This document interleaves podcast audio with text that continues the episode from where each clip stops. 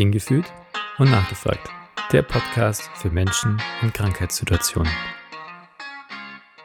Herzlich willkommen zu einer neuen Folge, liebe Hörerinnen und Hörer. Heute mit dem Thema Sepsis und mit Herrn Dr. Thomas Schrauzer als unseren Interviewgast vom Klinikum Nürnberg. Er ist Oberarzt am Institut für Klinikhygiene, medizinische Mikrobiologie und klinische Infektiologie und zudem Facharzt für Innere Medizin, Nephrologie und Intensivmedizin. Er hat über 15 Jahre in verantwortlicher Position eine Intensivstation geleitet und ist jetzt einer der fachlichen Ansprechpartner am Klinikum Nürnberg für anti-infektiver Strategien. Herzlich willkommen, Herr Dr. Schrautzer. Schön, dass Sie da sind. Ja, hallo Herr Porner. Ja, vielen Dank für die Einladung und dass ich hier zu diesem wichtigen Thema Sepsis was äh, beitragen kann. Also wir freuen uns drauf und ich darf Ihnen auch schon die erste Eingangsfrage stellen. Woher kommt denn das Wort Sepsis überhaupt? Was besagt es uns?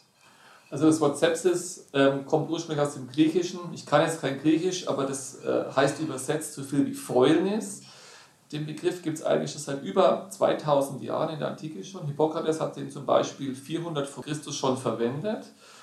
Und ähm, das bezeichnet so viel wie ja, Fäulnis des Blutes, muss man sagen. Und das hat halt dann auch ein Fieber ausgelöst und das haben die damals in der Antike so beschrieben.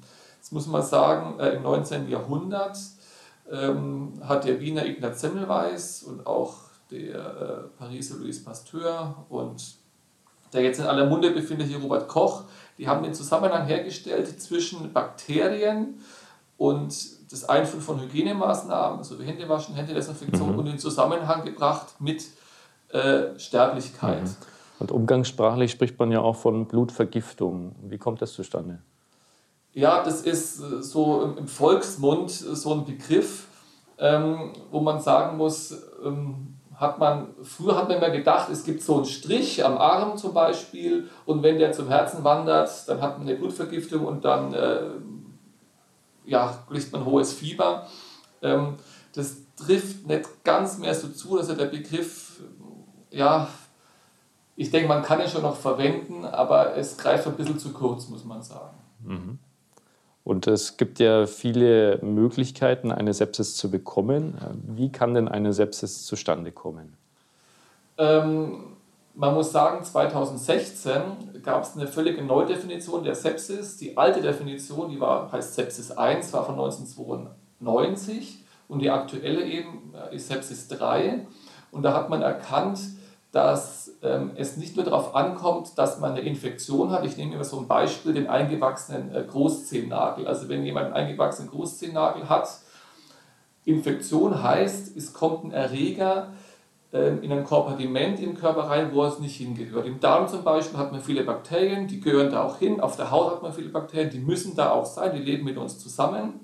Aber wenn die eindringen, in das Nagelbett zum Beispiel, sich da vermehren, da ist schön warm und so weiter, ist es eine, eine lokale Infektion.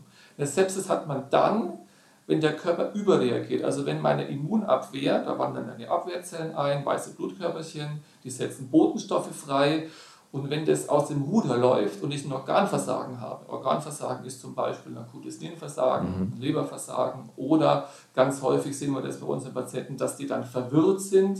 Das ist eine Form von Organversagen und dann sagt man, das ist eine Sepsis. Und gibt es da häufige Erreger? Also kann man da unterscheiden, was häufiger vorkommt an Erregern, die sowas verursachen können? Also ähm, prinzipiell können alle möglichen Erreger, das können Bakterien sein, das ist sicherlich das häufigste, aber auch Viren, es können Pilzeinfektionen sein, aber auch mal durch Parasiten bedingte Infektionen. All das kann im Endeffekt eine Sepsis auslösen. Wenn wir jetzt mal die Bakterien nehmen, dann sind es zum Beispiel klassische Erreger, die eine Lungenentzündung auslösen können oder auch Harnwegsinfektionen.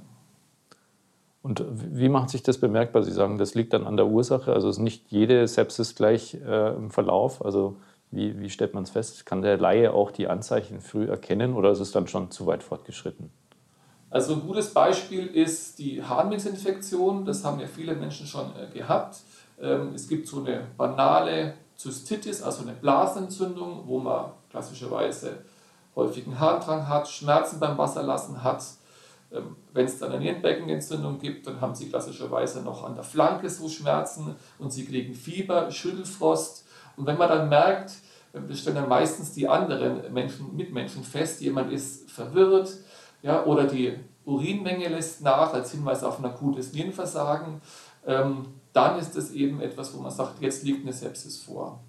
Wenn man die Patienten selber danach befragt, dann sagen die, ich habe mich so elend gefühlt, ich war sterbenskrank.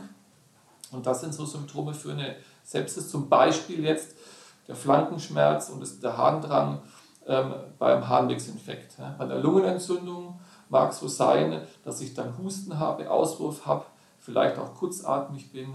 Das sind so Symptome, die dann auf die spezifische Infektion hin gezielt sind. Also das weist alles auf die Infektion hin und so kann die Diagnose auch sichergestellt werden durch die verschiedenen.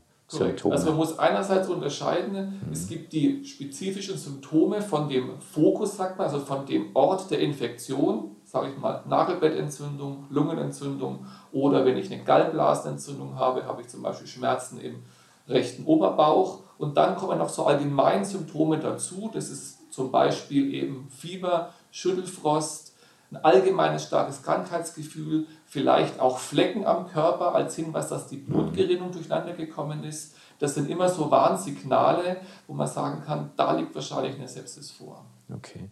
Und wie wird dann therapiert? Ist das da auch abhängig, äh, wie stark der Verlauf ist? Wie schnell muss da gehandelt werden? Gibt es da ein Zeitfenster? Das Prinzipiell ist es so, wenn eine Sepsis vorliegt, also schon Organversagen eingetreten sind, ist es ganz wichtig, dass man frühzeitig reagiert. Also das ist ein Notfall, das ist ein echter Notfall.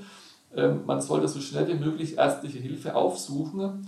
Ähm, nur mal ein Beispiel, wenn ich also eine Sepsis habe, sprich eine schwere Infektion mit einem Organversagen, dann übersteigt die Sterblichkeit schon 10%.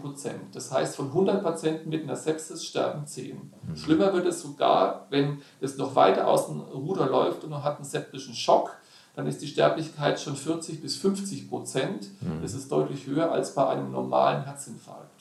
Und dann geht es direkt auf die Intensivstation. Dann geht es direkt auf die Intensivstation. Mhm. Man kann im ambulanten Bereich, ähm, wenn jetzt da zum Beispiel der Arzt kommt, ähm, oder eine Pflegekraft kommt, da gibt es so einen Score heutzutage, das nennt sich Quicksofa. Da kann man ein bisschen einordnen die Schwere. Der Quicksofa, das sind drei Parameter. Das eine ist die verstärkte Atmung, also wenn ich mehr als 22 Mal pro Minute atme oder ein Blutdruckabfall, wenn man das Blutdruckmessgerät hat und es messen kann, oder eben die Bewusstseinsstörung. Und wenn da zwei oder vielleicht sogar drei von diesen Punkten zutreffen in Verbindung mit einer Infektion, dann ist das ein Hinweis, dass wirklich eine Sepsis auch vorliegt und dann muss man wirklich so schnell wie möglich Erste Hilfe in Anspruch nehmen. Mhm. Und wie sind die Aussichtschancen? Hat man da gute Aussichtschancen, wenn das schnell erkannt wird? Ja, da gibt es eben diese sogenannte Golden Hour oder in, in den Leitlinien steht äh, jetzt auch immer drin, das One-Hour-Bundle, also dieses Ein-Stunden-Bündel. Man denkt heute mehr so in, in Bündeln, dass man sagt, man macht mehrere Maßnahmen relativ gleichzeitig oder in einem kurzen Zeitpunkt. Und wenn man frühzeitig handelt, dazu gehört zum Beispiel, dass man nach Abnahme von Kulturen, das ist jetzt was, was man im Krankenhaus macht, Antibiotika gibt und Flüssigkeit gibt, dass man dann sozusagen auch ganz gute Heilungschancen hat. Wir erleben es natürlich auf Intensivstationen so, ähm, auch nicht selten, wenn das weiter aus dem Ruder läuft und man gerade mehrere Organe versagen, dann äh, wird es schon schwierig, muss man sagen. Mhm. Und können da Nachwirkungen entstehen? Ähm, leider ja, gerade wenn das Krankheitsbild sehr schwer verläuft. Ähm, das ist jetzt Gegenstand in den letzten Jahren immer mehr in den Vordergrund ähm, gerückt, ist diese Sepsis-Folgenforschung. Das heißt, jetzt als Krankenhausarzt ähm, kriegen wir ja häufig nicht so ganz mit, was aus dem Patienten wird. Wenn wir Glück haben, kriegen wir von der Reha-Klinik nach ein paar Monaten einen Brief, den wir wirklich sehr aufmerksam äh, auch lesen. Selten mal kommen Patienten dann auf die Intensivstation, da freuen wir uns immer und fragen noch immer, Mensch, was ist aus euch geworden? Man stellt aber auch fest, dass die in Begleitung der Angehörigen kommen und dass die häufig nicht mehr ganz so sind wie zuvor, wenn eine schwere Sepsis gehabt haben, also septischen Schock gehabt haben.